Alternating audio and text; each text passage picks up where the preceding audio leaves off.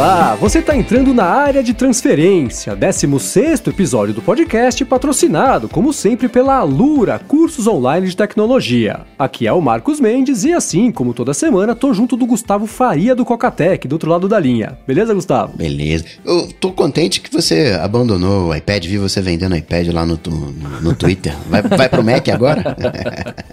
Pois é, então, eu tava, na verdade, eu tô vendendo, eu vendi já o iPad pequeno, o iPad Pro pequenininho, eu tava com os dois, né, o grande e o pequeno, e o grande tava me resolvendo o problema, o pequeno tava lá encostado, tava enciumado, que não tava sendo muito usado, então ele vai para uma pessoa que vai usá-lo um pouco mais do que eu. Bom, e do outro, outro lado da linha, temos o senhor Bruno Casemiro, que eu não sei se tá de maquiagem ou não hoje, Bruno. E aí?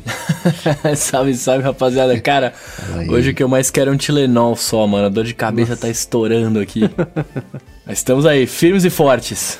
Boa. E o Gustavo, você teve uma semana agitada, né? Com a sua, a sua mudança, o Coca Tridiário agora. É, fazer uma vez por dia 3. tá fácil. Vamos fazer três. Mas é, tá, é tá só tá o recorte, né? Só facilita o processo de edição. Vamos ver se, se dá certo, né? Historizei é, o negócio, eu... vou soltando aleatoriamente. e a reação inicial do pessoal, tá bacana? O pessoal tá gostando? Qual é? Bom, eu dei aquela trollada, né? Eu falei, ó, vai terminar o diário, o pessoal ficou desesperado. Mas, acho que agradou, majoritariamente agradou. Não tem como agradar 100% das pessoas. Tem aquela é. coisa de, ah, não, eu preferia do jeito antigo e tal, mas bem marginal. Vamos ver se. Testar, uma semaninha, duas semaninhas, qualquer coisa a gente volta, né? Sim, é, toda mudança incomoda um pouco ali, assusta um pouquinho e tudo mais. Eu, principalmente, sou extremamente averso a qualquer tipo de mudança, mas eu acho que a experiência é bacana e, e, e pelos testes que está fazendo essa semana, acho que pode funcionar, vamos ver. Bom, muito bem, vamos entrar aqui no follow-up, a começar pelo Peterson, né? A gente estava falando na semana passada sobre a Neuralink, os implantes cerebrais do que o Elon Musk quer fazer para melhorar a humanidade e tudo mais. E ele falou que, em relação a isso, ele acha que é assim que o ser humano vai se tornar imortal, né? Ele falou assim: imagina Nossa. só você. Tomara que não, mano. Alguns não podem mesmo. É, imagine você colocar um chip ali no seu cérebro que faz um ano, parece, um, aliás, um segundo, é, você sente como se, se tivesse passado 100 anos, né? Vai ver, hoje isso é o que a gente vive e tudo mais, e dá uma viajada aqui. E acho que é, eu devo ter visto algum filme, alguma série que já tem mais ou menos essa premissa, né? Algum episódio de Black Mirror certamente tocou nisso aí. E pode ser, imagina só, né? Quando você tá sonhando, por exemplo, você passa ali as 8 horas, às vezes parece que você passou dias, né? Imagina isso num poder de processamento no computador, que hoje a gente demora é, segundos para digitar, para o computador ultra rápido parece que a gente passou séculos digitando, né? Demorou muito, né? Então isso levado para o cérebro pode sim dar, dar, pelo menos a sensação de, de longevidade até de imortalidade. O que vocês acham? É, eu vou te falar que eu, eu não sei se é a imortalidade, mas que eu aceitaria aí umas 4 horas a mais no meu dia, cara. Eu, eu, aceitaria, viu, velho? Porque ia ser bom você poder falar assim, não, agora eu vou, vou, vou desacelerar aqui, né? Vou fazer o tempo passar mais devagar para poder dormir um pouco. e depois a gente continua. Eu ia gostar. Eu acho bacana que, uh, como.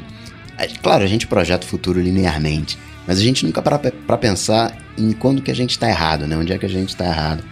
E a gente, há algum tempo, já acreditou que a eletricidade ia fazer com que a gente ressuscitasse, né? Mexer os músculos e nada disso acontecer. É bem provável que algumas dessas teorias que a gente esteja vivendo hoje se tornem impossíveis no futuro, né? Eu espero que a imortalidade seja uma dessas coisas, que a gente não consiga se tornar imortal. Mas, né, quem sabe? Pensou Donald Trump imortal, cara? é, aí ninguém vai querer ficar mesmo. É, e tá aí o. o... Pode crer, né? Fica só o cara no motor. É. Imagina, é, tá aí de volta pro futuro, né? Pra provar essa, isso aí que o Coca falou, né, cara? A gente sempre imagina o futuro de um jeito aí e não é bem assim, né? Pensou se a gente é, tivesse com skates voadores agora? É, oh, ia ser bom, viu? Mas não, os nossos skates voadores, nossos hoverboards têm rodinhas, coisa mais cretina da atualidade. e explodem, que é pra piorar, né? Bom, seguindo, a Melanie mandou pra gente um e-mail, agradeceu, né? Falou que, que tá gostando bastante do área de transferência e tudo mais, por isso, muito obrigado de nós três aqui pra Melanie. E ela falou, fez um comentário a respeito do que daquele negócio da Siri, né? A relação de, da Siri ela não responder quando a gente não precisa ou não quer e tudo mais. Ela falou, lembrou a gente que nas configurações da Siri tem o, a opção, né, do retorno de voz, que dá para selecionar quando que ela vai falar de volta. Se você tiver, por exemplo, com o seletor ali de de, de, de- do silencioso no, no iPhone e você pode escolher para se, se isso for verdade, a Siri não retornar com voz, o que é uma ótima dica. Não sabia disso não. Tem três configurações de retorno de voz. É para retornar num, para não retornar nunca, para retornar a- o normal, né, sempre, e para retornar só quando você estiver usando um fone Bluetooth, algum dispositivo Bluetooth. Só que tem uma outra questão aí nessa, muita gente também me cutucou. As duas coisas que me cutucaram muito essa semana. Foi, essa questão da Siri, mas tem uma, um detalhe aí, quando você aciona o processo por voz, você é muito mais rápido. Ah, marca um almoço amanhã. A Siri consegue fazer isso para você. E Isso é muito mais rápido do que você procurar o aplicativo de calendário, a- clicar lá no maisinho, escolher a data de amanhã, o horário, criar o evento propriamente tal. E você não tem como fazer uma Siri totalmente silenciosa, você vai ter que falar. Mas Se pelo menos você pudesse acionar a Siri, puxar para baixo e editar a última consulta, mas você não consegue fazer isso. Você tem uma. O assistente ele acaba sendo mais ágil do que a navegação. Você pode silenciar o retorno dela, mas o seu input ainda vai ter que ser sonoro. Sim, o que eu sei que ela faz um pouquinho é o seguinte, né? Ver como que você interagiu com ela para começo de conversa. Se você ativou a Siri com a palavra mágica, ela intui que você está ocupado e você talvez precise de estar dirigindo, por exemplo, ou você está longe do celular.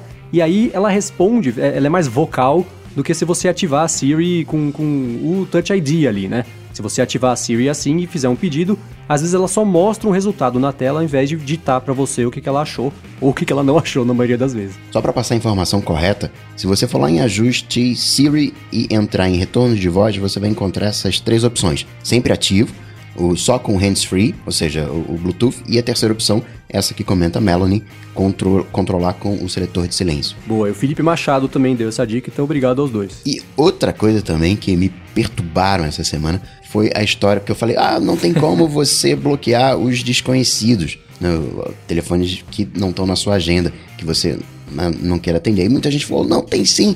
Vai lá em, no modo não perturbe. E aí você diz que você vai permitir ah, as ligações de um determinado grupo e o grupo que você vai permitir é o grupo de pessoas cadastradas na sua agenda. Sim, ótimo, funciona. Só que com isso você perde as notificações, perde todo o som, né? Você É. não, não. Eu queria só esse modo separado e manter as minhas notificações, não colocar no. Se eu coloco no modo não perturbe no, no iPhone, entra também não perturbe no, no Apple Watch. não fica fazendo barulho nenhum, notificação, nada. Uhum. É, wishlist iOS 11 continua firme e forte. Vamos ver se isso chega, porque é, falta esse nível a mais de granularidade mesmo, de você conseguir escolher o que, que pode passar, o que, que não pode. Cara, falando de wishlist, posso acrescentar uma coisa na minha aqui, rapidinho? Manda ver. Eu, eu, fiquei, eu fiquei pensando nisso ontem, cara. É... No Android já dá pra fazer, pelo menos dava, não sei se mudaram isso.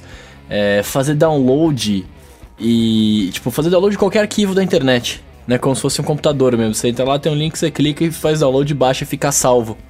Saca? Eu lembro quando eu tive o Galaxy Note 2 que eu, eu sentia que eu tava mais com, tipo, um computadorzinho no bolso, saca? Porque eu podia fazer download, podia fazer o que eu quisesse e tal. Diferente do, do, do iOS, né? Apesar de, mano, eu preferi muito mais e tal. Eu não, eu não sei, me- me- eu sinto essa necessidade também, cara. Sim, sem dúvida. Assim, você consegue fazer isso com aplicativos e tudo mais, mas de forma nativa mesmo. O jeito Bruno Casemiro de fazer as coisas ainda não dá. Bom, seguindo um complemento rápido sobre o Todoist, né? No, no finalzinho do episódio, ali na bonus track, né? A discussão que não entrou no, no episódio principal depois do encerramento, eu falei de toda a minha. a volta que eu dei para resetar os meus lembretes de, de segunda a sexta. São tarefas recorrentes que, que eu não quero esquecer de fazer. E eu envolvi o workflow nisso, né? Toda sexta-feira apertar um botão ali e resetar sozinho. E aí todo mundo que usa o Todoist me deu a dica óbvia, que é que o aplicativo faz isso, né? Se eu quiser cadastrar, por exemplo, lavar roupas brancas toda quarta-feira, toda quarta-feira ele vai me, me fazer esse lembrete sem eu ter que ficar resetando isso manualmente pelo workflow. Obrigado a todo mundo que mandou essa dica, passou batidaça mesmo. Olha como é que é importante esse follow-up, porque eu entendi completamente o contrário do que você estava querendo fazer. Para mim, você estava querendo criar um projeto e fazer com que esse projeto fosse recursivo, não as ações dentro dele recursivas. Ou seja, como se você, ah, primeiro eu vou né, passar a vassoura na casa, aí depois que eu passar a vassoura na casa, eu vou passar um pano na casa, aí depois que eu passar um pano na casa, eu vou lavar as roupas brancas e né, um, um passo a passo, mas que você queria num conjunto de ações simples. Por isso que é importante. Uhum. Sempre que a gente dá uma garoteada e algo acontece, manda pra gente um follow-up que a gente corrige. Sim, sem dúvida. Na verdade, a gente tá falando sobre isso faz um tempo, né? A Melanie, o que o Felipe falou, todo Exato. mundo falando com você também, foram dicas que o pessoal deu pra gente que são valiosíssimas, né? Sempre que rolar, é. fiquem à vontade para mandar. Exato. Os caras manjam mais que nós aqui, velho. Sem dúvida. A diferença entre eles e a gente é que a gente tá com o microfone, mas todo mundo manja mais ou menos igual, né? Não, a diferença entre eles e a gente é que a gente tem tempo livre para gravar, né? Porque os caras não é, têm. eles estão aprendendo a fazer as coisas, a gente tá falando sobre elas. a gente tá reclamando aqui. É, bom, seguindo, sobre o One Password, que a gente falou também, o Brandon Guimarães falou que sempre teve preguiça de usar aplicativos assim, mas como a gente tá comentando sobre isso bastante, deu coragem de usar e ele quer que, que dicas que a gente tem para usar esse app. Assim, a dica que eu posso dar é você tentar se treinar a usar o app, especialmente coisas grandes assim, como aplicativo de lembretes, aplicativo de senha, que num futuro ideal vai, isso vai mudar um pouco o jeito que você interage com, com esses sistemas inteiros. O lance é você se treinar a usar essas coisas, né? a adotar o password, ao invés de você usar sua senha padrão, falar, opa, não, eu vou gastar aqui dois minutos a mais e vou usar o password para ele gerar essa senha para mim e ficar armazenado ali e instalar o, a extensão do OnePassword no navegador, porque aí você já consegue. Entrou num site, a extensão já vê que você tem o login armazenado lá dentro, ele já te faz o login. É, isso agiliza também. Minha dica é essa: você se treinar a usar até que isso vire um hábito natural para você. Boa dica. É, até porque se você não fizer isso, cara, é, vai chegar uma hora que você fala assim: ah, muito trabalho, não quero usar tal. Então, de fato, treinar a usar o aplicativo, é, se forçar né, a usar o aplicativo é, é muito importante. Uhum. É assim que você cria o hábito, né? Por repetição mesmo, Exato. não tem jeito. Curiosidade aqui, Marcos, quantas senhas você tem no seu OnePassword? Olha, eu vou dar uma olhada agora aqui. Vamos entrar no OnePass. Bruno, você tem quantos no seu no seu nativo? ah, não, não, você usa o aplicativo de terceiros. 126. Ah, que isso, cara. Quantos serviços vocês têm? Mano, velho, eu, eu adotei um negócio na minha vida que é, que é a, a ter poucas coisas assim, saca? Tipo, eu, eu, quando eu vou, eu vou vendo que eu tenho um serviço que eu não uso, eu deleto, sei lá. Eu tenho 29 só no meu aqui, mano. Uh, nossa. Aí você não colocou a senha do Gmail aí, né? eu tô, tô vendo aqui, eu tenho agora 1569 senhas. Nossa, tá vendo? Você achou... cara. Ainda bem que não tem limite, Nossa. hein? Você deve estar tá com a senha do Orkut, a senha do da OL aí, tá ligado?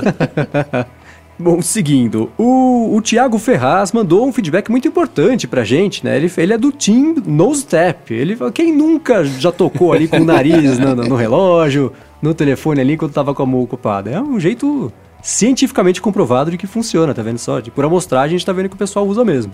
É, e falando em, em nose tap aqui, cara, quero só hum. dizer que Fernanda Buriola mandou pra mim lá no Instagram dizendo que ela é Tim Capinha, cara. Ah, olha só, tá crescendo, hein? É, não, tá, você vai ver, cara. Vou, daqui a pouco vamos, seremos uma legião aqui. É, apesar de que ela, ela criticou meu fundo de tela todo cheio de, de coisinhas e tal, mas ela tinha capinha, hum. mano.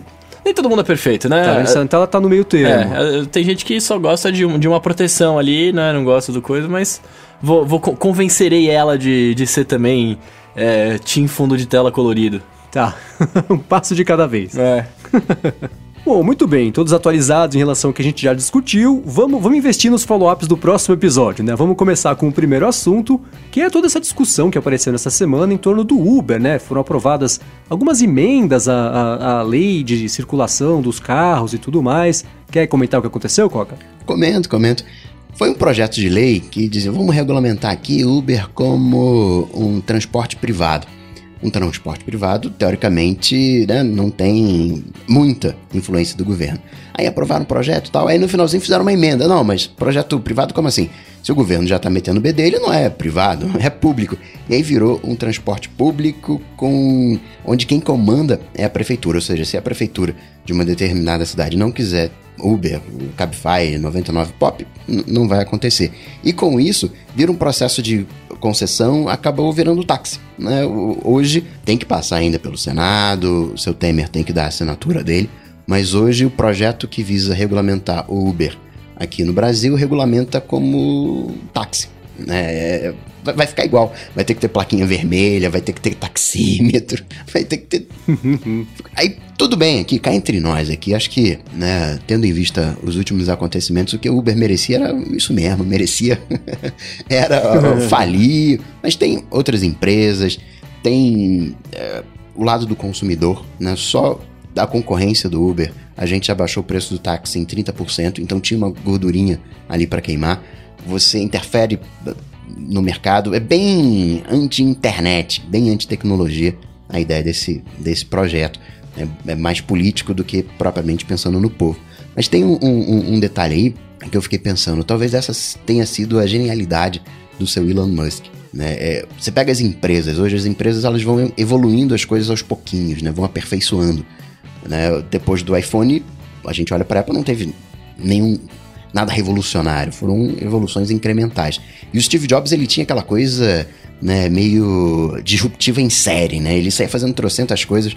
Foi a computação, foi a animação com a Pixel e, e criou o iPhone, o iPod, criou loja de música, foi criando trocentas coisas. E o Elon Musk tem um pouco dessa vibe, né? De sair fazendo trocentas coisas, vários projetos ao mesmo tempo. E eu fico pensando aqui se o seu Elon não pensou nisso. Falou, ó, se eu atacar como Uber, vai dar ruim. Deixa eu ficar aqui com Tesla.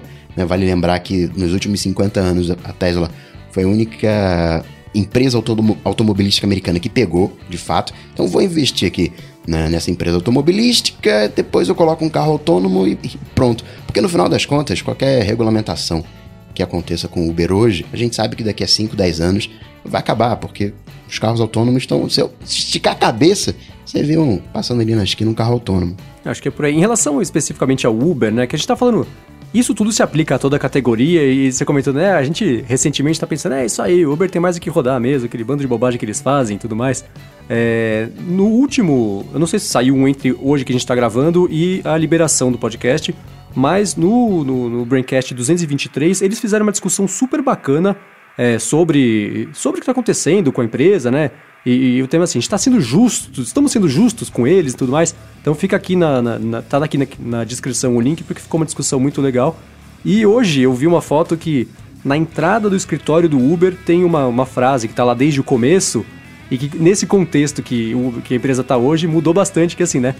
A frase diz assim: não pode ter nenhuma crise semana que vem, minha agenda já está cheia.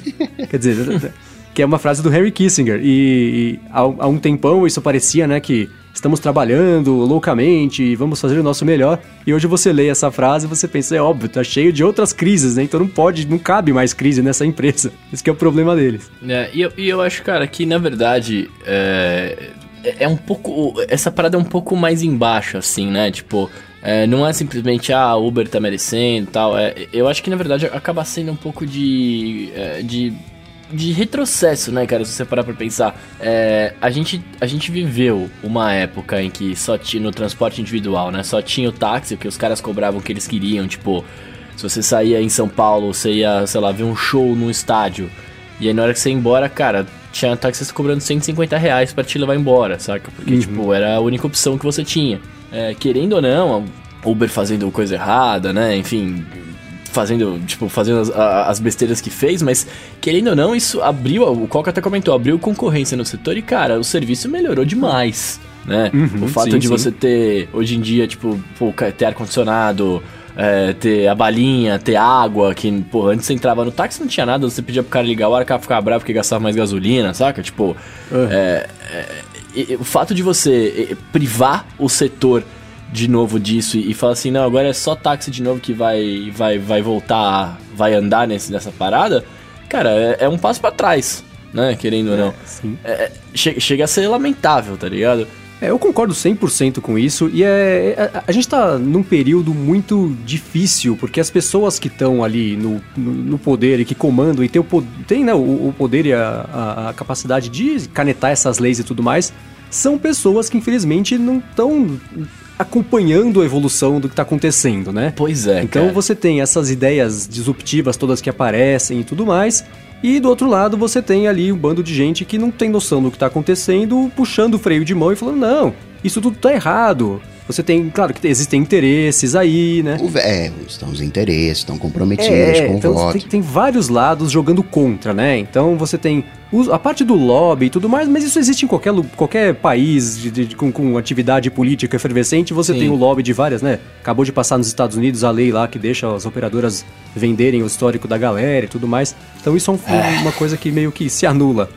É, mas o grande problema é esse, né? A gente tá com uma geração atrasada decidindo o futuro da geração que, que quer dar um passo além e quer conseguir viver nesse mundo que você não precisa de todas essas regras e que vai funcionar igual, vai funcionar direito, ele só não vai caber nos moldes que essas pessoas que decidem estão tão acostumadas. Né? Isso é um grande problema e só o tempo vai resolver, né? Acho que é, é, é a evolução natural da espécie vai, vai nos livrar dessa galera e vai dar espaço para quem tem a cabeça um pouco mais aberta, a cabeça um pouco mais presente para regular o mundo pra, porque ele é hoje, não porque ele era há 10, 15, 40 anos. Pois é, e, inclusive, cara, lá no, no blog da Folha a gente colocou um link é, para você conseguir ver, não sei se até a publicação, a publicação desse podcast já vai ter sido votado, né, o projeto pelo Senado, mas é, de qualquer forma lá tem um link que você consegue ver a relação dos deputados que votaram a favor desse, desse projeto, né, das paradas. E, e, aí eu peço, a gente pediu lá e vou pedir aqui também, cara. Discussões políticas são embaçadas, cada um tem a sua opinião, vai ter, pode ter gente reclamando, vai falar que é, não gosta de discutir, blá blá, mas cara, peço que, se você concorda com o que a gente tá falando, eu peço que, por favor, você é, cobre o seu deputado, né? Porque afinal de contas todos votamos uhum. e a gente tem um, um, canal de comunicação com os caras, de tipo mandar e-mail, sei lá, qual, qual, qual seja o jeito de cobrar, mas cobre o cara, né? Tipo, uma posição sobre esse assunto, porque é, se a gente não fizer isso, fica, fica sempre assim, ah, vamos reclamar, não gostamos, isso é ruim, mas é isso. É, sim, é. sem dúvida alguma. Concordo eu não sei 100%. se eu tô sendo justo com o Uber. Eu não vou falar de político, que é complicado, mas eu não sei se eu tô sendo uhum. justo com o Uber. Mas eu contabilizei aqui e o Uber tá valendo menos que o José Maia. Pô, eu tava achando se eu queria falar uma coisa séria aqui, velho. E o que eu acho interessante disso é que, assim, né, é, existe a, a sensação também de que você vai mandar esse e-mail, ele vai sair direto da impressora para o triturador de papel ali do, do, deputado, do senador. Mas acho que é a, a intenção, o, o, sinal ali, a, a iniciativa é importante para pelo menos você registrar o, o, o, seu ponto, né, o contraponto em relação ao que já está, a essa altura já está decidido. Eu acho muito difícil que isso não caminhe para frente até o, o Temer dar a canetada dele lá, o que é uma coisa muito Sim. triste, né? É, não faz muito tempo eu comentei no Loop Matinal que na Dinamarca o Uber saiu do país exatamente por causa disso. Eles iam ser obrigados a usar taxímetro e tudo mais, e eles falaram: putz, deste jeito a gente não consegue operar nesse país, adeus. Tudo bem que é, é a Dinamarca é um país menor e que, que talvez não representasse um, uma fatia Mercado. tão grande ali de faturamento para o Uber em relação a, a outros mercados. Não sei qual seria o impacto deles saírem do Brasil, por exemplo mas tá aí, né? Um país também, né? Dinamarca, primeiro mundo, aquelas coisas todas. e decidiram para trás, que nem aconteceu aqui, e o, e o, Uber saiu do país. É, mas, mas posso falar, cara? É, adianta sim você mandar um e-mail pros caras? Não no sentido de tipo, ó, oh, tão mandando e-mail e aí os caras vão voltar atrás, né? Mas adianta pra, pra, pra eles verem o barulho que dá para fazer, porque é eu não lembro quem de vocês falou, mas querendo ou não, os, os caras que estão aí não, não manjam né, muito de tecnologia, tipo, eles estão. tem lobby, tem os interesses e tal, mas eles são movidos por voto, né, cara? Então, assim, a partir do momento que os eleitores eles estão reclamando de alguma coisa, o cara fica meio estremecido e fala, pô, se eu fizer alguma dessa de novo, talvez eu não receba os mesmos votos de antes, tal. Então Pode deixa ser. eu pensar melhor no que eu tô fazendo, né, cara? Bom, saindo de um enrosco pro outro, vamos falar sobre privacidade, né? Vamos falar sobre a Microsoft, que nessa semana, na verdade, na semana que vem, né, vai lançar a atualização do Windows 10, né, que é o aguardadíssimo Creators Update. E entre de, de todas as novidades que vão pintar, uma diz respeito à privacidade, né? As pessoas vão ter um controle um pouco maior ali em relação ao que, que o sistema coleta e compartilha com a Microsoft, para ela poder reinvestir no, no, no, próprio serviço ou até às vezes usar essa informação é, esbarrando ali em publicidade e tudo mais. E pela primeira vez agora a gente sabe, né, que tipo de dado, a gente tem certeza de pelo menos alguns dados que a Microsoft coleta e vai poder optar por não deixar ela coletar essas informações. São cinco categorias: localização. E aí você pensa, mas por que a Microsoft quer saber a minha localização? Quer saber a localização porque, um, você tem a previsão de tempo, você tem uh, as direções, né, a questão de mapas, tem os lugares, não precisa saber a localização. Você tem a parte de diagnóstico em si, né, o, o qual browser que você está usando, os aplicativos, né, que é um, talvez um pouco mais é, delicado. Tem outra coisa delicada também que é sempre a Cortana, né? O, o, reconhecimento de fala. Tem a questão dos anúncios, né? Sempre tem um anúnciozinho ali, né? Vamos ver aqui o. o, o deixa, deixa eu ver quais são os seus interesses. Tem, e a última categoria é parte também do diagnóstico né, de, é, de dados para te dar uma coisa mais, mais big data, né? Uma coisa mais é, mais aprofundada, né? Da, da, telemetria. Cara, eu não uso Windows, não, não ligo para isso. tô, tô brincando. Ó, falácia de não é só porque eu tenho uma coisa, não, não tenho nada a esconder que não deva né, ter a privacidade. Não, mas é o lance de, de, de, coletar informações móveis você entende especialmente porque o Windows é um sistema. Né, é, é, o Windows 10 ele é híbrido, né? Ele funciona tanto no computador quanto no Xbox quanto no celular. Tudo bem que é o Windows 10 Mobile, mas ainda assim é a mesma base. Então existe, faz total sentido ter que coletar essas informações. O que mais, lendo aqui a lista né, das categorias, o que mais me chama atenção e que eu acho feio, e isso tem em todo o sistema, né? Só no Windows, pelo amor de Deus, é o lance de coletar as informações de hábitos e tudo mais para te entregar banners mais assertivos em relação aos seus, aos seus interesses, né? Então fica de olho ali, se você gosta de, sei lá, caiaque, você vai ver banner de caiaque porque a Microsoft, ou o sistema, o Windows, enfim, isso acontece também no iOS, acontece em qualquer lugar. É. É, fica de olho no que você está fazendo para entregar. Isso é, é o que sempre me dói mais em pensar no lance de você trocar a privacidade por comodidade. Não, e isso me incomoda um pouco porque, independentemente deles coletarem os dados e te mostrarem coisas que te interessam, é, te interessa naquelas, né? Porque eu não lembro nem se a gente já falou disso aqui alguma vez, mas uh, eu fui comprar uma vez uma bateria eletrônica, cara. Eu pesquisei acho que por uma semana a bateria eletrônica. Eu fiquei vendo anúncios dessa porcaria por seis meses, cara. Então, assim, tipo, e eles por um coletam... preço mais barato do que você comprou. Aí, aí, não, vou nem entrar nesse mérito, porque aí é de ficar maluco, né, cara? Mas, é, assim, você... Eles coletam seus dados, né? Tem tudo que você vê lá, tal, pá. E aí, cara, eles ficam te mandando a mesma informação por muito tempo. Isso, isso é, é, é ruim, né? Assim, tipo, deveria ser muito mais assertiva essa coleta de dados uhum. dos caras, velho. Se fosse só isso de pegar o interesse e oferecer um banner até ia, mas eu fico com o receio de, ah, quer dizer que você está pesquisando sobre bebida? Ah, então eu que sou uma seguradora de veículos não vou fazer seguro não porque você bebe e, e, e dirige. Ah, você pesquisou aqui sobre uma doença, né? Ah, então eu que faço plano de saúde não vou fazer o teu plano não. Né? Quando começa uhum. a cruzar essas informações que eu começo a ficar mais é, preocupado. Sim, aí de novo esbarra na história do, do, dos Estados Unidos lá. E, e, por que, que eu falo tanto disso ser nos Estados Unidos? Porque se passou lá, isso pode passar amanhã aqui, né? Mesmo pessoal que decidiu que o Uber não pode rodar, pode falar, ah, as operadoras podem sim vender o seu histórico de pesquisa para seguradoras, entendeu? Então isso é, é um perigo extremamente real.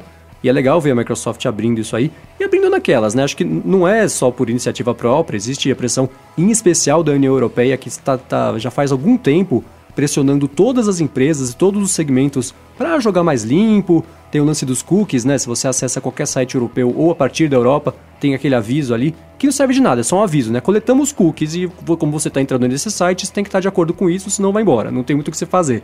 Mas fica o aviso, né? Fica uma coisa mais transparente, né? Você sabe, pelo menos, o que em relação a você que está sendo coletado e isso ajuda a crescer o awareness, as pessoas sabem, podem chiar e podem exercer uma pressão para empresas como a Microsoft, por exemplo, passar a fazer isso, que é uma coisa que ela não fazia antes. É, e com isso você também pode recusar, né? Passar algum tipo de informação que você não queira, né, cara? Você Sim, tem a opção exatamente. ali de, de falar, não, não quero compartilhar minha localização, por exemplo. Se, tipo, eu tenho, sei lá, quem não tem Windows Phone, quem não tem o tablet, né, da, da Microsoft aí, que não vai usar o negócio mobile com uma certa frequência, você pode falar, velho, não quero que a Microsoft saiba onde eu estou, né? Uhum. Eu, por exemplo, acho que eu sou uma das poucas pessoas que veta a localização do Facebook no meu celular. Os caras vão ficarem me vendo aí. Ou não tenho Facebook no meu celular. É, mas aí. Aí, gente, aí é outra coisa, né? Essa atualização chega agora no dia 11 de abril, né? Quando sai o Creators Update. Isso, é, é, é dia 11. Eu, eu lembrava que era na semana que vem, mas não lembrava o dia exato. Dia 11? É, dia 11. Dia 11. Tá. Terça-feira que vem. É, e com ela vai chegar a versão, a atualização mobile que vai cortar um monte de celular. Vocês viram isso? Ainda tem Windows Phone, aparelho? Eu achei que ninguém usava mais. de Aí, novo, ó, enviem seus e-mails para estes dois. Não tive nada a ver com isso. eu só levantei a bola, eles que cortaram. É. Eu tô aqui com o meu Lumia 635, 615, então tô, tô salvo. Ah, boa. É, eles cortaram especialmente Lumia, ficou um monte de Lumia de fora, né? É uma pena. Bom, passados dois enroscos, vamos falar do terceiro. Aliás, é só enrosco nesse episódio, né? Vamos falar sobre o, a, a, conversa que a Apple teve com os jornalistas sobre o Mac Pro. Mas antes, vamos falar sobre uma coisa que não é enrosco, que é a Alura, cursos online de tecnologia, que é a Opa. nossa patrocinadora desde sempre aqui, né? Para quem não conhece, a Alura tem, vamos ver o nosso alurômetro aqui, 351 cursos, dois cursos novos em relação à semana passada, de um monte de áreas de atuação de tecnologia, programação, design, é, é, user experience, negócios e tudo mais. E se você entrar lá no site deles com o nosso endereço, que é o alura.com.br barra área de transferência, a hora que você decidir contratar um dos planos deles para estudar durante um ano, você vai ganhar 10% de desconto para conseguir melhorar aí profissionalmente. E uma coisa muito bacana que eles têm, né? Na semana passada a gente falou que além de adicionar sempre cursos novos, eles também ficam revisando os cursos antigos que eles têm para atualizar é, trazer novas informações, corrigir uma coisa ou outra e tudo mais. É, tem uma outra coisa muito bacana que eles fazem, que são as carreiras, né? É, são grupos né, de, de cursos que tem, já são estruturados, bonitinho, para você poder passar por diferentes tecnologias, aprender o que, que você precisa para trabalhar na área de tecnologia, né? Tem carreira de desenvolvedor JavaScript, editor de vídeo, designer web e tudo mais. São mais de 30 carreiras. Então, entra lá, alura.com.br barra área de transferência, que você vai ganhar 10% de desconto para conseguir melhorar aí na sua vida profissional na área de tecnologia. Obrigado à Lura por seguir patrocinando a gente aqui e a você por visitar o site deles e conhecer o trabalho deles, conhecer os cursos e prestigiar o patrocínio. Obrigado, Alura. Valeu, Alura. E eu ouvi o podcast da semana passada exatamente sobre JavaScript. Ficou sensacional. Pô, você comentou inclusive no Coca-Tech essa semana, né? Sobre o podcast. Sensacional. Vale a pena. Pô, é o hipsters.tech que também está aqui na descrição, caso você queira ver e conhecer, porque vale a pena mesmo escutar. São pessoas que trabalham na área, têm expertise, entendem do que falam. Sensacional. Boa. Bom, nessa semana, como foi amplamente divulgado aí, né? Qualquer pessoa que segue sites de tecnologia deve ter visto pelo menos uma notinha em relação a isso, então a gente vai resumir aqui o que aconteceu, né? A Apple chamou cinco jornalistas, né? Chamou o John Gruber, chamou a Ina Fried, que trabalhava no, no Recode e tudo mais, e agora está no, no, Axios, que é um site novo. Chamou o John Pexkowski, que sempre foi o vazador oficial de informações que vem direto da Apple. Chamou. É, é, quem mais que chamou? Matthew... Enfim, chamou... Chamou uma galera, velho. E o Matthew Panzarino, do, do TechCrunch, chamou essa galera para conversar, falando assim, venham aqui para Cupertino que a gente quer trocar uma ideia com vocês. Ninguém sabia o que, que, que era, por que, que era e tudo mais. Chegando lá, eles entraram na área de, de design de, de hardware da, de, de Macs e tava lá o cabeleira, né, o Craig Federighi, tava o Phil Schiller e tava um terceiro executivo que me fugiu o nome agora aqui, que cuida da área de Macintosh. Vamos ver, de Macintosh, eu estou em 1980. John Ternos, que é o vice-presidente de, de, de, engenharia de hardware e tá lá na frente do, do hardware do Mac, né? E aí, chegando lá, estavam os três e eles começaram a falar assim: vamos falar sobre o Mac, né? Já faz algum tempo que existe aí um, um assunto recorrente que é a falta de atualização para hardware profissional, né? É, o Mac Pro, a lixeirinha, a famosa lixeirinha que o Schiller apresentou há um tempão lá falando, ah, can't innovate anymore my ass. E aí ficou um tempão parado depois disso. O pessoal falando, mas que vergonha a Apple vender essa coisa toda mal atualizada aí. É bonito, mas não adiantou nada, porque você compra hoje qualquer outro computador muito mais barato e entrega muito mais potência e tudo mais. E eles chamaram essa galera para explicar o que aconteceu. Que é uma coisa que é rara, né? Qual, qual foi Bem a última raro. vez que a Apple chamou e falou, vem aqui, vamos conversar, deixa eu te explicar. Abrir o kimono, né? Que é o, é o termo de, de, mostrar ali o que está acontecendo. E eles assumiram que erraram, né? Que o que aconteceu essencialmente foi que a Apple apostou numa arquitetura ali, na, na, naquele tubo do Mac Pro, com duas GPUs e o mercado todo migrou, evoluiu para o uso de uma GPU só, muito mais poderosa. E a Apple não conseguiu atualizar as GPUs do, do Mac porque ele ia derreter por dentro, porque ele não conseguia dissipar o calor de um jeito eficiente o suficiente para deixar fazer a atualização. Então ela ficou lá um tempinho parada e agora eles estão nesse, nesse controle de danos aí e, e prometeram assim: estamos fazendo um do zero é, não vai sair esse ano, mas fiquem tranquilos, ele vai sair, a gente quer fazer direito. Modular, que foi uma coisa que chamou muita atenção, quero saber o que vocês entenderam por modular e tudo mais. E prometeram para esse ano iMacs atualizados, que é outra área que também já está quietinha faz um tempo e tudo mais. E eles falaram que muitos profissionais estão optando por usar o iMac ao invés do Mac Pro, e por isso eles nesse ano eles conseguem atualizar os iMacs e ano que vem sai Mac Pro junto com o monitor, né? Acho que depois dessa dessa, dessa bobagem que a LG fez do monitor, tem interferência com o roteador que sempre está do lado do monitor, no escritório, né? coisa mais besta, eles vão, acho que a Apple viu que não dá pra deixar na mão e, e vai fazer um monitor profissional. E aí, o que vocês acharam dessa reunião? Eu não acompanhei todos os detalhes, mas eles falaram alguma coisa de Apple Pencil, Magic Mouse novo, Apple Watch de ouro, também aí né, nesse Não, pedido de desculpas. Não. Acho que é uma desculpa por reunião. Quando que você vê eles pedindo desculpa? Até no, no iPhone que você segurava, ele caía a linha e falava que o problema era você que estava segurando errado. Dessa vez assumiram. Eles erraram e pediram desculpas. A palavra sorry foi dita ali. Uma vez, mas foi. Pois é, pois é. Vai, vai voltar a ter uma telinha profissional em algum momento, aquece um pouco. o- será que a gente vai ter airports voltando, né? Roteadores. Né? Os produtos que foram descontinuados ou estão em segundo plano podem voltar talvez algum dia. Nada ainda definitivo. Mas eu ficou aquela sensação de. Olha, a gente precisa fazer alguma coisa, assim. Aquela sensação de. A gente ia fazer, mas vai atrasar, não vai dar pra entregar a tempo. Vamos pedir, uma, uma- jogar uma conversa aqui, colocar um caô, atualizar um pouquinho.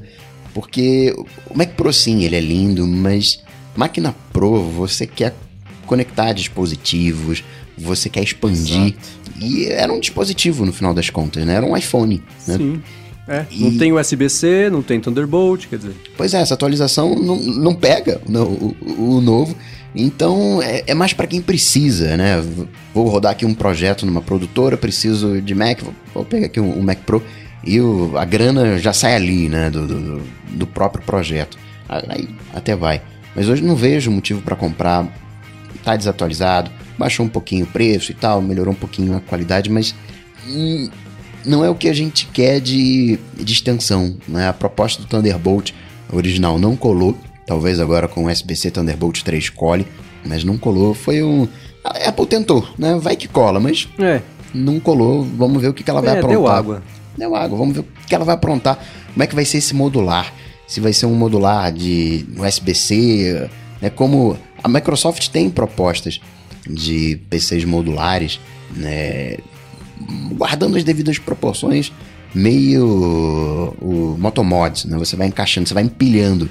Né? Você é o tipo um Surface e aí você coloca a extensão que você quer embaixo, né? Você vai empilhando. Vamos ver né, já pensou? Continua sendo lixeirinha, mas você tem os módulos anéis embaixo, aí você vai conectando e vai expandindo a capacidade do seu Mac. É, eu não sei. Esse lance modular me deixou muito encucado, que eu não sei, por exemplo, se você vai conseguir, se você vai conseguir comprar memória RAM ali na, no eBay e vai poder abrir o que nem acontecia antes, né? Para você, você conseguia melhorar o seu computador, não era tudo soldado na placa e tudo mais. Eu não sei se vai ser isso que nem acontecia com o próprio Mac Pro, né? O, o ralador de queijo lá que você abria, espetava o que você queria, melhorava a máquina e estava resolvido. Ou se esse lance de modular vai ser que eles vão lançar, atualiz- vão conseguir montar a máquina de um jeito que dê para lançar atualizações com uma frequência um pouco maior. E a hora que você comprar, você também vai estar preso ali naquele, na, naquela arquitetura. Se você quiser uma máquina melhor, daqui seis meses, um ano, você compra com a GPU atualizada, com o processo, é, enfim, é, memória RAM, ou, ou placas e tudo mais atualizados. Não sei. Aliás, falando em GPU, uma coisa muito curiosa que eu vi pouquíssima gente comentar. Em um dia, a Apple falou que vai parar de usar as GPUs da Imagination Technologies e no dia seguinte ela chama todo mundo na reunião para falar que a culpa da estagnação do Mac Pro foi do design e da aposta das GPUs divididas e, e- e que esse não era o caminho. Existe aí uma coisa que conecta essas duas histórias, mas que eu não consegui entender exatamente ainda o que é, mas tenho certeza que não foi por acaso um anúncio num dia e o outro no dia seguinte exatamente a respeito do mesmo assunto. Você acha que foi uma desculpinha? Tipo assim, olha, a gente não vai usar mais o negócio dos caras. Os caras ainda falam assim, vamos aproveitar que o Mac, o Mac Pro tá meio zoado, vamos falar que foi culpa da GPU, mano. Pra não não ficar sei. dando ruim pra nós aqui. Eu acho que foi parte da decisão, assim, for- contando a história completa de por que, que eles vão agora passar a desenhar as próprias GPUs, entendeu?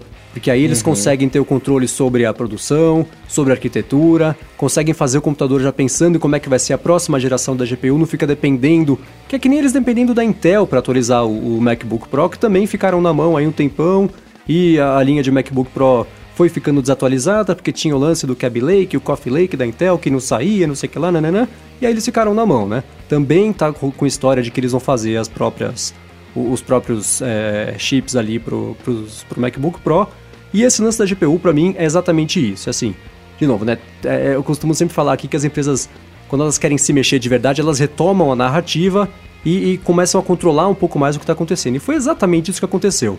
Despediram a empresa que fazia as GPUs, não, é, né, daqui é, no final, é, metade do ano que vem, meses, que isso vai meses, entrar. É. Isso, é. Mas é isso, né? É, é, voltando a controlar exatamente todo o processo de fabricação para conseguir fazer as coisas do jeito que ela quer, ou que ela precisa, ou que ela pretende fazer. Pode ser que isso também dê errado, né? Assim como o Mac Pro deu errado porque eles apostaram num negócio que se mostrou que era um, um caminho, uma rua sem saída, pode ser que aconteça de novo. Mas eu acho que a Imagination Technologies acabou pagando um pato aí por uma coisa que não necessariamente tenha sido culpa dela.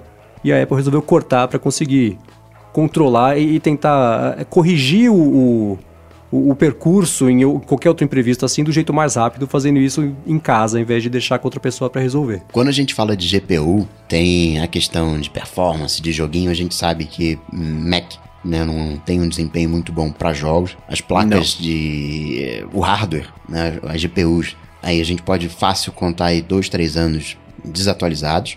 Se você considerar o, o DirectX, né? Se você considerar o Drive um ano também desatualizado. Só que tem uma outra. Então, ok, já, já não, não rola jogo em Mac. Tem uma. A, a GPU do Mac é mais focada em produtividade, na renderização de vídeos e tudo mais. Só que tem um detalhe que parece que está chegando aí. Né, tá completando. Completou no início dessa semana um ano de HoloLens.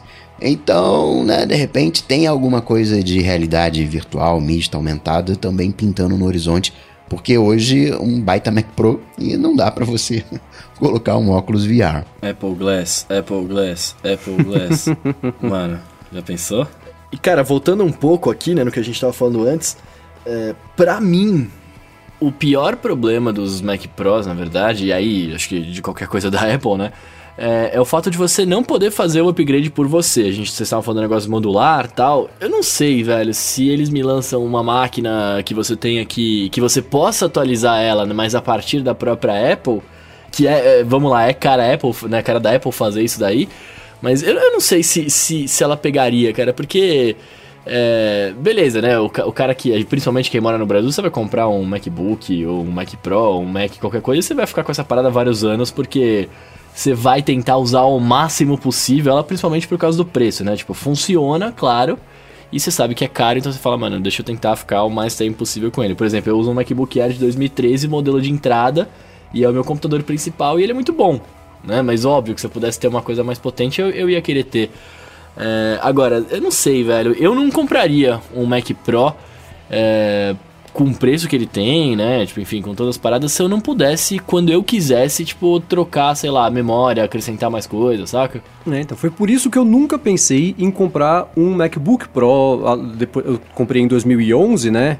E eu comprei com o processador era um i7, porque eu sabia que não dava para trocar, e o resto eu comprei tudo básico, porque eu sabia que eu conseguia modificar. E eu modifiquei, eu abri ele, tirei a unidade de DVD e coloquei um SSD, troquei os 4 de RAM por 16 GB de RAM, tudo isso sozinho em casa com, com, com é, é, chave de fenda e, e, e coragem, né?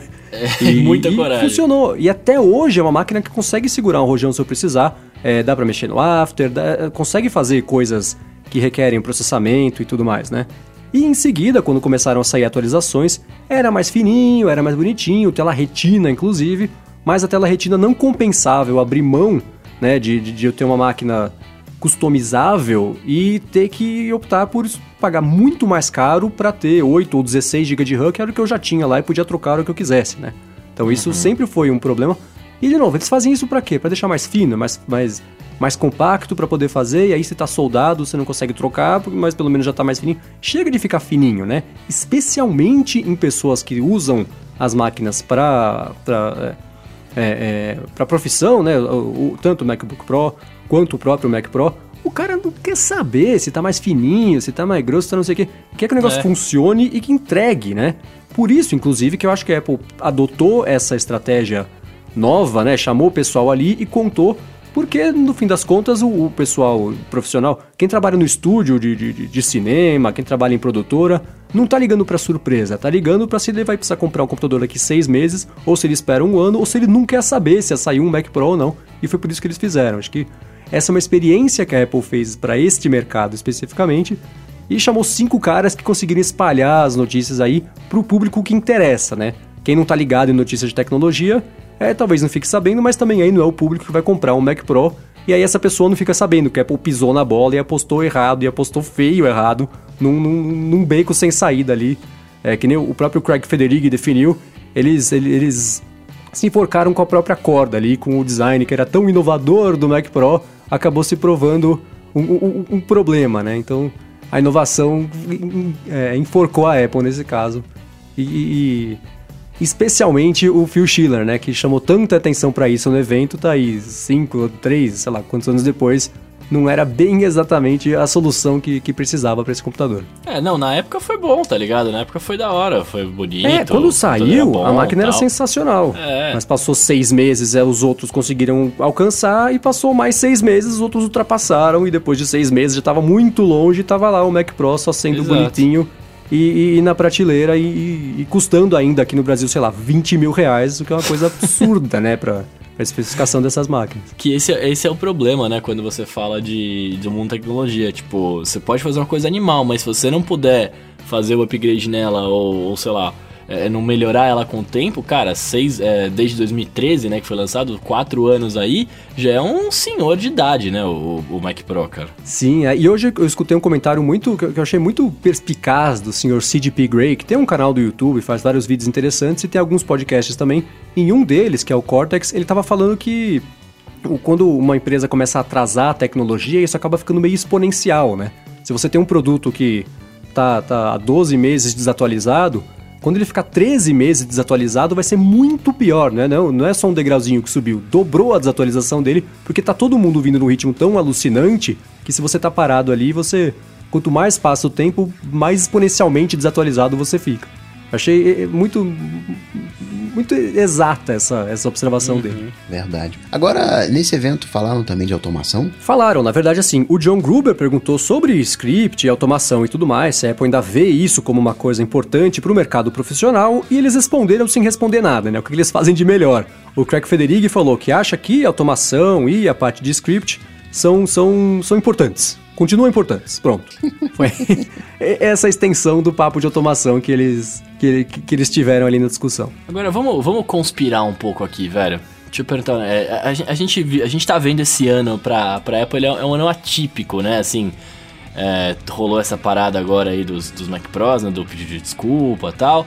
Uh, o lançamento de novos, bem entre aspas, o novos aqui iPad sem evento nem nada tal. Ro tá rolando um rumor de que talvez os iPhones não saem em setembro, e sim em outubro ou novembro. É, o é, que, que, vocês acham, velho? Tipo, será que eles. Não, não digo perdendo a mão, né? Mas será que tá rolando alguma coisa, tipo, por conta talvez dos 10 anos de iPhone aí que os caras querem fazer um bagulho cabuloso e eles não estão conseguindo, tipo, dar conta de tudo? Sim, eu não tenho a menor dúvida. Na verdade, a impressão que eu tenho é que a Apple perdeu o fôlego, como um todo, como empresa é, passou ali desde o lançamento do iPhone e alguns anos depois estava num ritmo alucinante, acelerado e lançando coisa atrás de coisa. E parece que.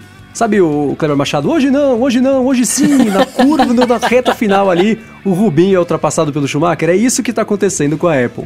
Parece que ela ficou ali esses anos todos vindo forte e perdeu a passada e perdeu o fôlego e deixou todo mundo ultrapassar em diferentes categorias, em diferentes níveis de, de ultrapassagem, mas sem dúvida alguma aí já não é de hoje. E não é só o iPhone, né? É o iPad, é o Sierra. O que, que o Sierra trouxe de novo na última versão, né? É o iOS, é tudo, né? Isso é um grande problema e sem, sem dúvida alguma. Sim, de iPhone, é, o lance dos 10 anos e tudo mais, é o que a gente falou já faz algum tempo, que eu não espero nada muito revolucionário assim, né?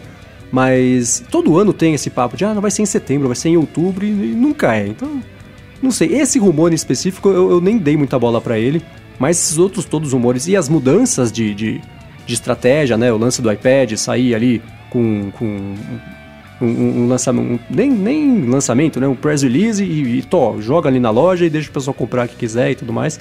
São, parece que é o ano que a Apple tá fazendo exercícios, né? Divulgando o lançamento, chamando, ó, oh, vem cá, vamos conversar. Vem aqui, vamos falar sobre o Mac Pro, vem cá. É, então, também outro jeito diferente de fazer, sem dúvida alguma. Eu, eu, não, dar, eu não dei bola pro. Quer dizer, eu não dei bola, né? Dei tanto que eu tô falando aqui, mas eu não, eu não daria bola pro esse rumor do iPhone se não tivesse tido já todas essas coisas, tá ligado? E a gente ainda tá em abril. Né? Assim, tipo, o ano mal começou e a gente já teve várias coisas diferentes acontecendo ao longo do ano, né?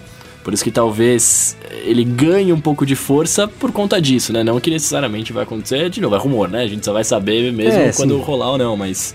É, é engraçado, né, cara? Eu acho que. Eu acho. Bem, bem isso que você falou. Eu acho que eles estão. Eles estavam querendo fazer tanta coisa ao mesmo tempo que eles não estão dando conta. Tipo, até o próprio campus, tá ligado? Que, tipo, os caras estão mudando pra lá sem o campus tá pronto, né? Sem tá 100% Uhum. bonito. Então, eu, eu acho que é um pouco disso também. Tipo, estamos sobrecarregados, eu diria. É, falta foco. Fica fazendo carpool karaoke. Não, não dá. Tudo bem que o cara que vai produzir o carpool karaoke não é o mesmo Só- cara é que vai pessoa, fazer mas- o processador. Mas é, é o, né, os executivos do, do, do, do- de- do alto escalão ali tem um, um limite de atenção que eles conseguem dar e, e ajudar a coisa a tocar. Então acho que sim, é, tá ca- cada vez mais, mais eh, abrindo as asas, mas tá difícil de conseguir cobrir tudo embaixo da asa. Acho que esse é o principal problema mesmo. Bom, a gente falou agora um pouquinho que o Craig Federighi falou de automação, falou meio sem falar, mas isso não vai acontecer aqui nesse episódio de hoje, né? Porque na semana passada a gente comentou sobre o workflow e tudo mais e perguntou pra vocês, ouvintes, o que, que vocês queriam saber em relação ao workflow, né? Do iOS. A Apple acabou de comprar aí, eu e o Gustavo, principalmente, a gente costuma falar bastante dele aqui. O Bruno vai, volt- vai começar a falar dele agora que ele vai se tornar um app nativo. e a gente queria saber de vocês, né?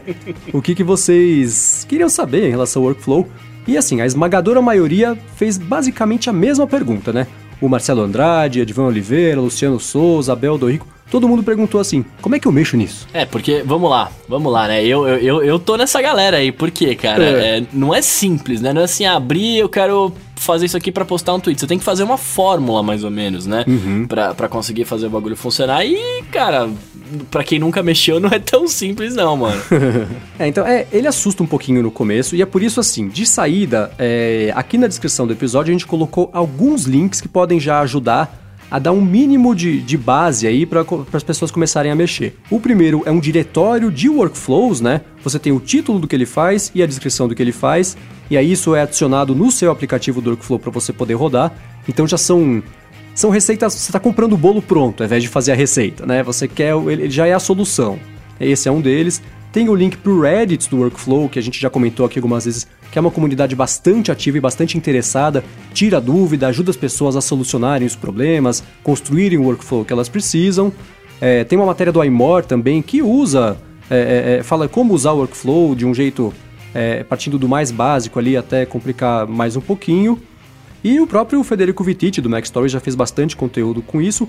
Inclusive no podcast dele chamado Canvas, ele fez uma série, acho que de 7 ou 8 episódios, em que ele e o Fraser Spears, que é o co-apresentador do podcast, eles partiram desde o início do, do, do básico do básico do workflow e foram a cada episódio explicando uma função nova, um recurso novo, até chegar do outro lado do espectro, que é a parte mais complicada de, de, de programação mesmo, né? Você conseguir trabalhar com variáveis, com condições, né? Se o resultado for esse, você faz isso, senão você faz esse outro e tudo mais.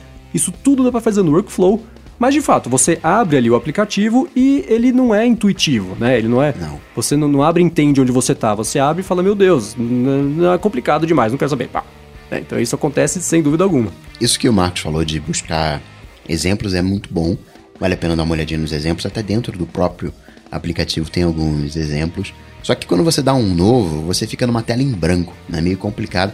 No iPad é melhor, porque no iPad tem essa É. área em branco, que fica em branco, e na, na lateral esquerda você tem acesso às, aos comandos que você pode dar, vamos chamar assim, que são as ações. No iPhone você tem que fazer um swipe para direita para acessar essa tela, então já é meio, meio assim assim, né? já bagunça um pouquinho o, o, o coreto. Agora, o workflow, é, traduzindo, né, seria fluxo, fluxo de trabalho. Por que, que eu estou traduzindo como, como fluxo? Você tem sempre que lembrar que existe uma entrada, o processo que você vai fazer e uma saída. O que, que significa isso? Vamos supor que você esteja numa página é, HTML e você queira gerar um PDF usando o workflow. Tem outras maneiras de você gerar PDF, até para ligar ao Bruno nativa, mas vamos supor que você queira gerar um PDF no workflow. Você tem essa página HTML que é a sua entrada, aí você vai jogar isso para dentro do workflow, vai ch- chamar uma ação criar PDF, só procurar, tá em inglês, não tem ainda tradução para português, talvez agora com essa com a compra da Apple a gente tem em português, mas procura lá criar PDF. E aí o que está acontecendo? Você vai mandar o sistema faz isso automaticamente. Manda a página HTML para esse fluxo que você está criando. Essa ação de gerar o HTML vai receber um HTML, vai gerar o HTML e a saída dessa ação vai ser um HTML. Que você pode colocar uma outra ação, por exemplo, mandar para o Twitter, sei lá, digamos, mandar para um outro aplicativo, encaminhar para algum lugar. Você vai conectando os pontos. Você não cria exatamente um algoritmo, você não escreve código, você vai conectando caixinhas e a informação de uma caixinha vai passando para outra, você vai passando de uma para outra. Tem os fluxos de controle, tem os ifs, tem variável, tem como você fazer perguntas, tem como você informar uh, dados, mas você vai passando e tem.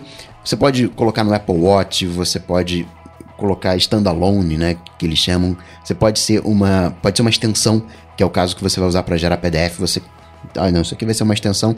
E aí, sendo uma extensão, ele fica. Ele vai aparecer lá naquela caixa de compartilhamento do Safari. Então, pelo próprio Safari, você dá uma caixa de compartilhamento, escolhe a opção criar PDF, é o nome que você deu, e o PDF vai acontecer, de repente já joga esse PDF pro WhatsApp, pro Telegram, para onde for, a mágica vai acontecendo. Ó, então assim, vamos pegar a dúvida do Marcelo, do Edvan e do Luciano, do Abel também, que é, olha, eu não mexi aqui, mas é meio difícil e tudo mais. O Gustavo e o Thiago perguntaram se não tem em português, se a gente acha que vai ser traduzido, e assim, de fato não tem, né, o que o Gustavo acabou de falar. E se ele vai ser traduzido assim, se a Apple não acabar com o Workflow, acho que em algum momento ele talvez seja traduzido para o português. vamos, vamos ver e esperar o que, que o futuro nos aguarda, né? Agora, o Ricardo Gorgulho, que por sinal é um cara muito gente boa, perguntou pra gente como que usa o workflow para salvar PDFs no iOS, né, no Dropbox, no Drive, sem precisar usar o iBooks, né, que é o jeito nativo Bruno Casemiro de salvar os PDFs. então, Bruno, em sua homenagem aí, você que está começando, você que ah. agora que é um aplicativo entre aspas nativo, vai abre o workflow. Será? Será? É, vai, ó, ó como é que é difícil fazer um PDF. Abre aí o workflow. Vamos lá. Aí você tem tá. Create Workflow. Aham, uhum, já, já foi. Tô ok. Aí lá em cima tem uma engrenagemzinha no canto superior direito. Engrenagemzinha. Vai, você que tá ouvindo o podcast, dá pausa, vai lá. Vai acompanhando com nós. Baixa tudo e continua acompanhando aqui com a gente. Aí você tem o name, toca ali no name e vamos colocar o, o como nome PDF. Nome super original. em maiúsculo, não coloca minúsculo não, colocar bonitinho, PDF. Tudo maiúsculo, óbvio. Doni. E dá pra, dá pra trocar o ícone se quiser também ali, né? Dá, dá pra trocar o ícone também.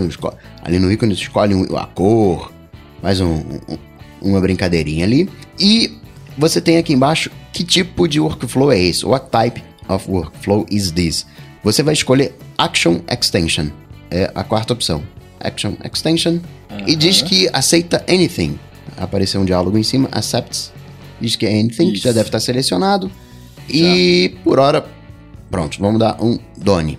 Aí agora você vai fazer o seguinte: na parte de baixo tem o Actions e o Workflow. Você pode tocar no Actions ou então fazer aquele swipe para a esquerda que a gente estava falando. E você pode usar a busca, né, para facilitar, vamos usar a busca. E aqui na busca digita PDF. Você vai achar três opções: imprimir, Open iBooks e Make PDF. Toca no nesse Make PDF e ele vai migrar para a tela de Workflow, aí você solta. Aí você já tem Toque segura para arrastar, é, toque né? Segura, Isso, toque segura. É, aqui tem essa parte burra dele, que é no, no o design de iOS pro iPhone é bem, bem fraquinho mesmo. Do iPad é um pouco melhor porque a barra fica na lateral. Mas então do iPhone você fica pulando de um lado pro outro, né? Quando a gente falar que tá na lateral e tudo mais. E no iPad não precisa, tá tudo na mesma tela, a barra na esquerda e a área de construção do workflow na direita. Isso é bem chatinho mesmo. E agora repara, Bruno, que coisa legal. Você tá vendo essa tela de workflow e tem lá PDF, Aí embaixo tem uma setinha, engrenagem. Tem que esse workflow aceita qualquer coisa, diz workflow accepts anything, e aí tem um tracinho que mostra que ele está recebendo esse anything, esse qualquer coisa, a gente vai ver se funcionando já já, e está jogando para esse make PDF.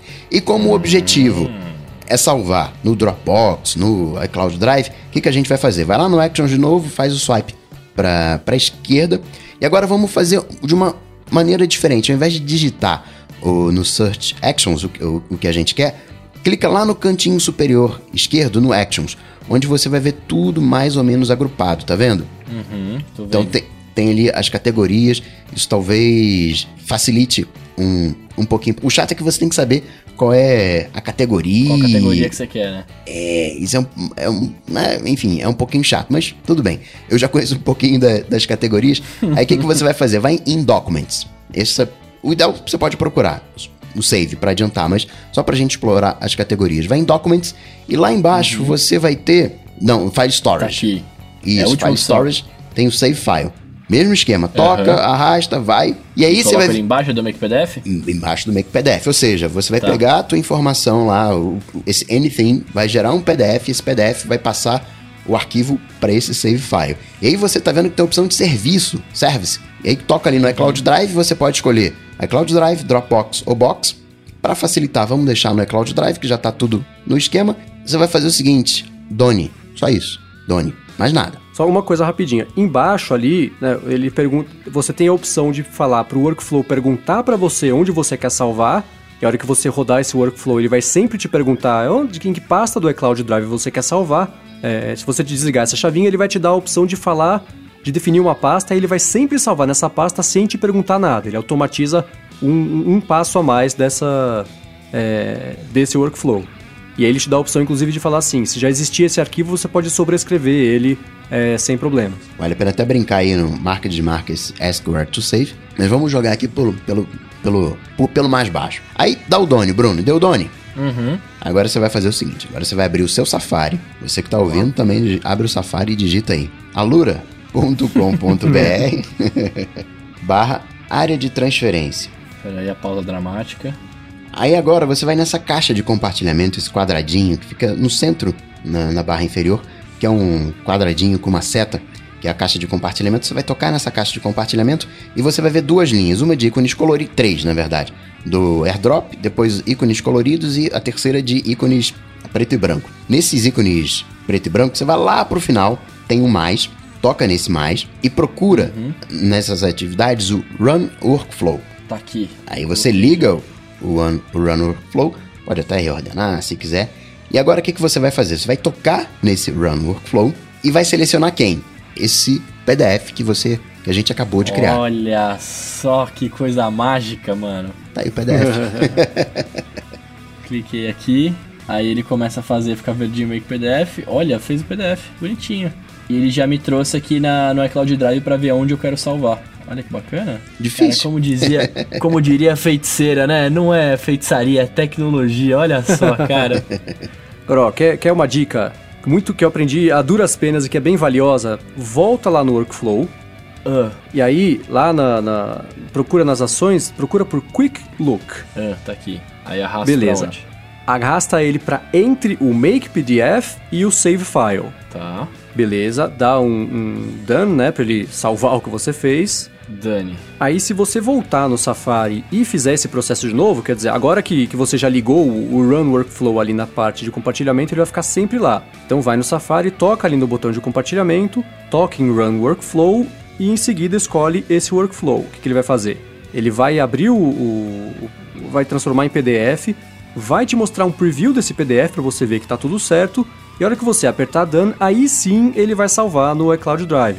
Com isso você consegue já, viu? Você consegue já ver se ele tá, se tá ok, se é o que você precisa para poder salvar lá. Então esses previews são sempre um jeito legal de você ir acompanhando o resultado nos passos que você está fazendo para conseguir garantir que está dando certo e não descobrir só lá no final que ele salvou de algum jeito, enfim alguma coisa assim. Acabei de ver a mágica acontecendo aqui. Boa. E o legal do workflow é isso, né? Você tem o seu, o, a sua necessidade lá do, na outra ponta, você tem a solução e o caminho que você faz, ele, ele não é uma coisa, não é um caminho só, né? É que nem programação mesmo, né? Você tem diversos jeitos de tratar essa informação até chegar no final, né? É, uma outra coisa, por exemplo, que dá para fazer é o seguinte, né? É, vamos supor que o arquivo esteja no iCloud Drive e você queira colocar ele no seu Dropbox. Você consegue fazer isso com um workflow bem simples também, né? Que é na busca você coloca o, o, o get file, uh, uh, começa o workflow novo e tudo mais, põe get file e aí ele te fala se quer do iCloud Drive, do Dropbox ou do Box. Aí você escolhe o iCloud Drive. E aí em seguida você adiciona um outro workflow que é save file. E aí você coloca, por exemplo, o Dropbox. E aí a hora que você salvar esse workflow e rodar ele, ele vai primeiro abrir a janela do, do iCloud Drive, você seleciona qual que é o arquivo, dá o OK, ele joga isso para dentro do seu Dropbox na pasta que você escolher também. Então, esse é um jeito que eu, inclusive, uso bastante para mover arquivos entre um serviço e outro é, de um jeito rápido. E aquilo hum. que é, a, a, automação é complicado você explicar, porque a gente passou um tempão aqui mostrando 18 passos para conseguir fazer um negócio, mas na hora que está pronto, que isso está funcionando, É, você leva 3 segundos para fazer uma coisa que você levaria mais tempo. Então, pra, é, o, o legal de automação é você conseguir encontrar soluções para tarefas que você faz todo dia, né? É, o pessoal pediu algumas dicas de workflows que a gente usa aqui no dia a dia. Eu vou resumir três aqui. Uma delas, eu cadastrei é, para abrir já quatro... Sempre que eu rodar um workflow, eu toco num botão ali, ele me abre o Safari e abre quatro páginas, que é a página do upload do YouTube, a página do Squarespace, da edição de um episódio novo, publicação de um episódio novo do Loop Matinal no loopmatinal.com, abre a página do Lipsyn, que é onde a gente publica de fato o episódio, e abre o Dropbox para eu pegar o link. Quando eu pego o link do arquivo, que é o arquivo que o David me manda, eu rodo um outro workflow que pega esse link do Dropbox, salva esse arquivo MP3 no meu iCloud Drive e abre o iMovie, né, que é aquilo que eu estava comentando na semana passada. Então você vê que de um workflow eu já consigo puxar o outro também, que é legal.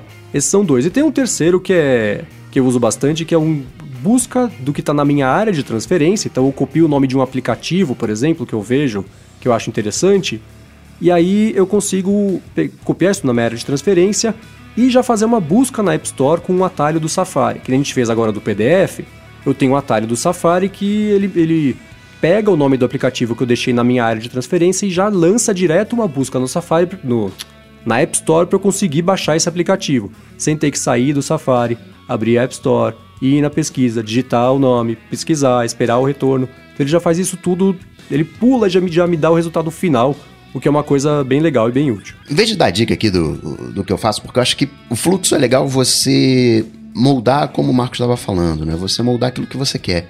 Né? Já tem aplicativo pronto.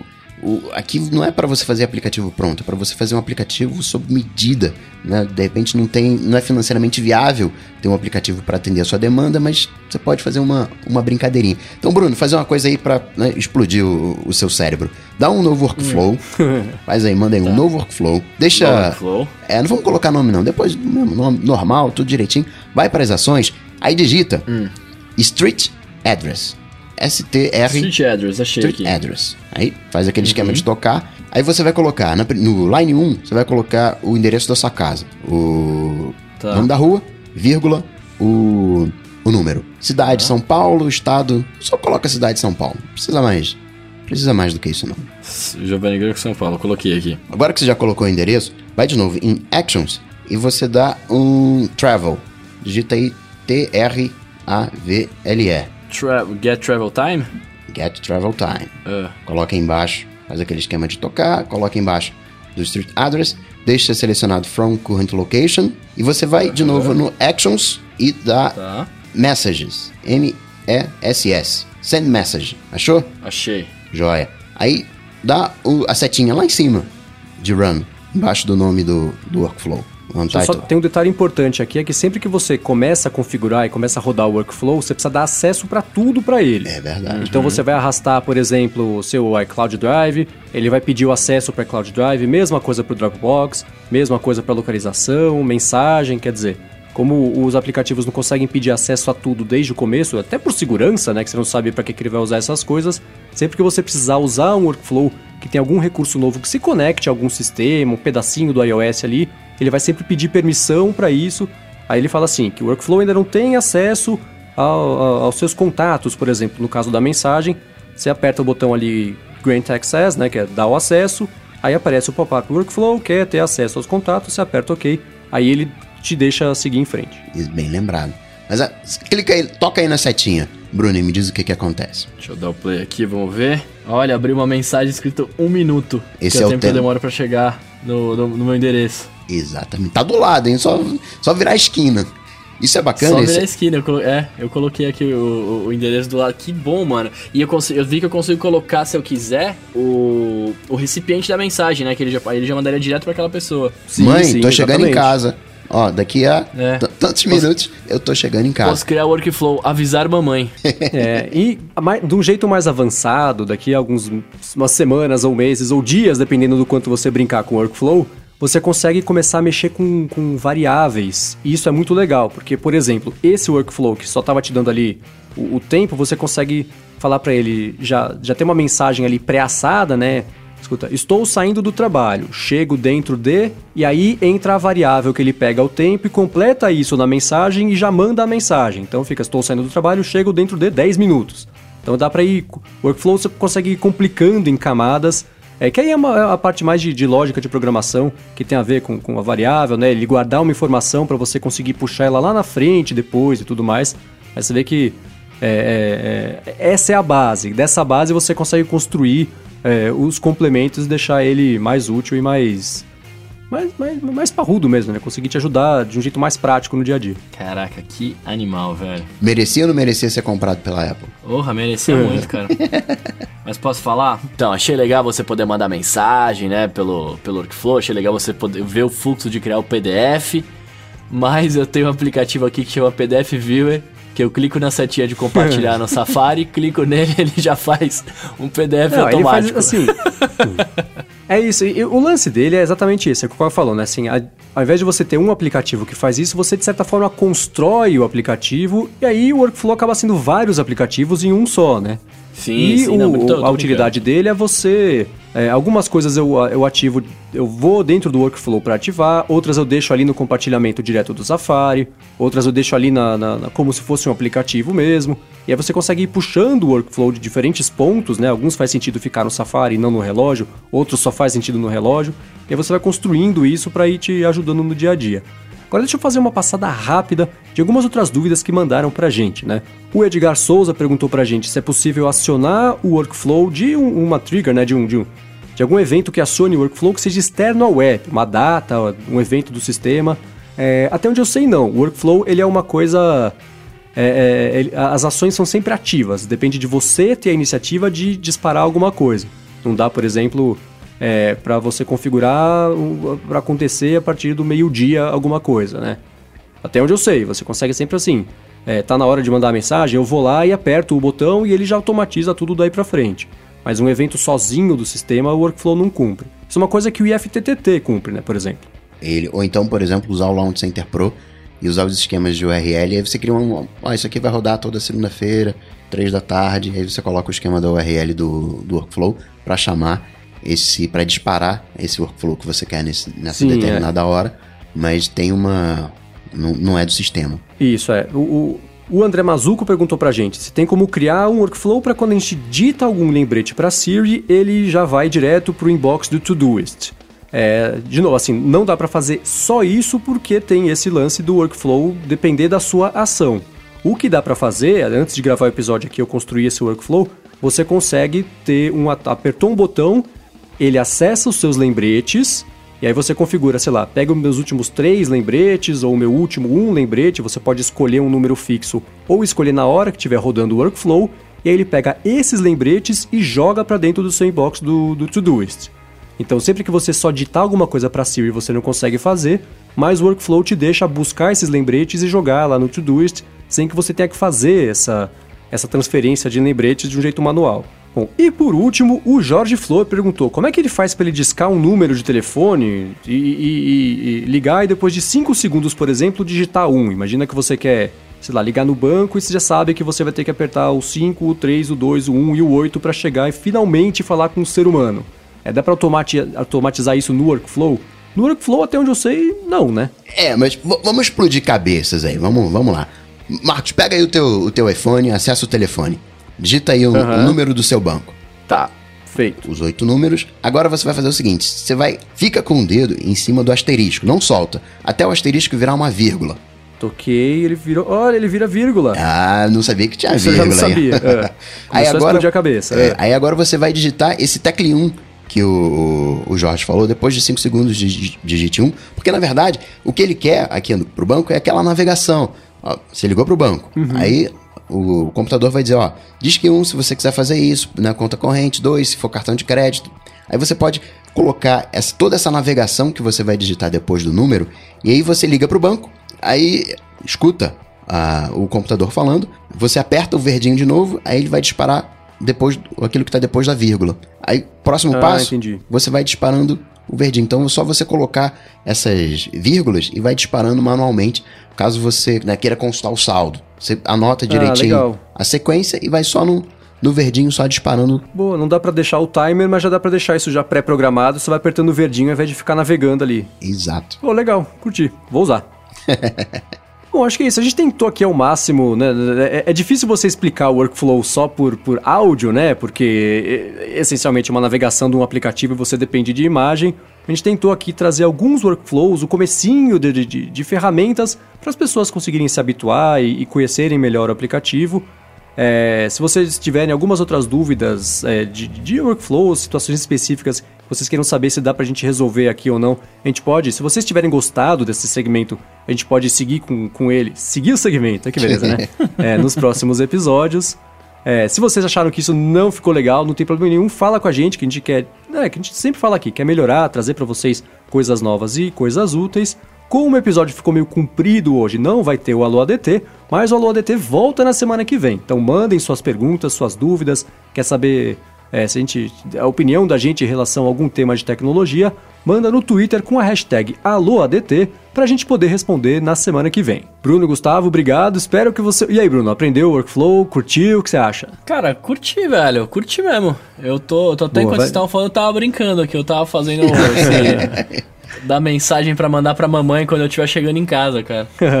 Passado o susto de falar, meu Deus, não entendi nada, na hora que começa a entender os tijolinhos, é, vai funcionando mesmo. Gustavo, obrigado pela ajuda para tentar explicar um pouquinho aqui de como é que funciona o workflow pro Bruno e para todo mundo. Estamos aqui, estamos aqui, sempre. Beleza. Eduardo Garcia, responsável pela edição, teve trabalho hoje, porque a gente ficou indo e vindo, teve um pedação. A maior parte desse episódio não vai pro ar, que é a gente aqui tentando bolar um jeito de contar para vocês como é que funcionava o workflow. Obrigado, Eduardo. Obrigado a Lura pelo patrocínio de mais esse episódio aqui do Área de Transferência. Os links para tudo que a gente recomendou, é, notícias que a gente comentou, isso tudo do workflow, né? Os guias, o podcast Canvas, que tem aqui um guia mais bem mais extenso do que o nosso aqui, também tá tudo aqui na descrição. Se você quiser acessar, evidentemente. E a gente volta na semana que vem. Falou, tchau, tchau. Valeu!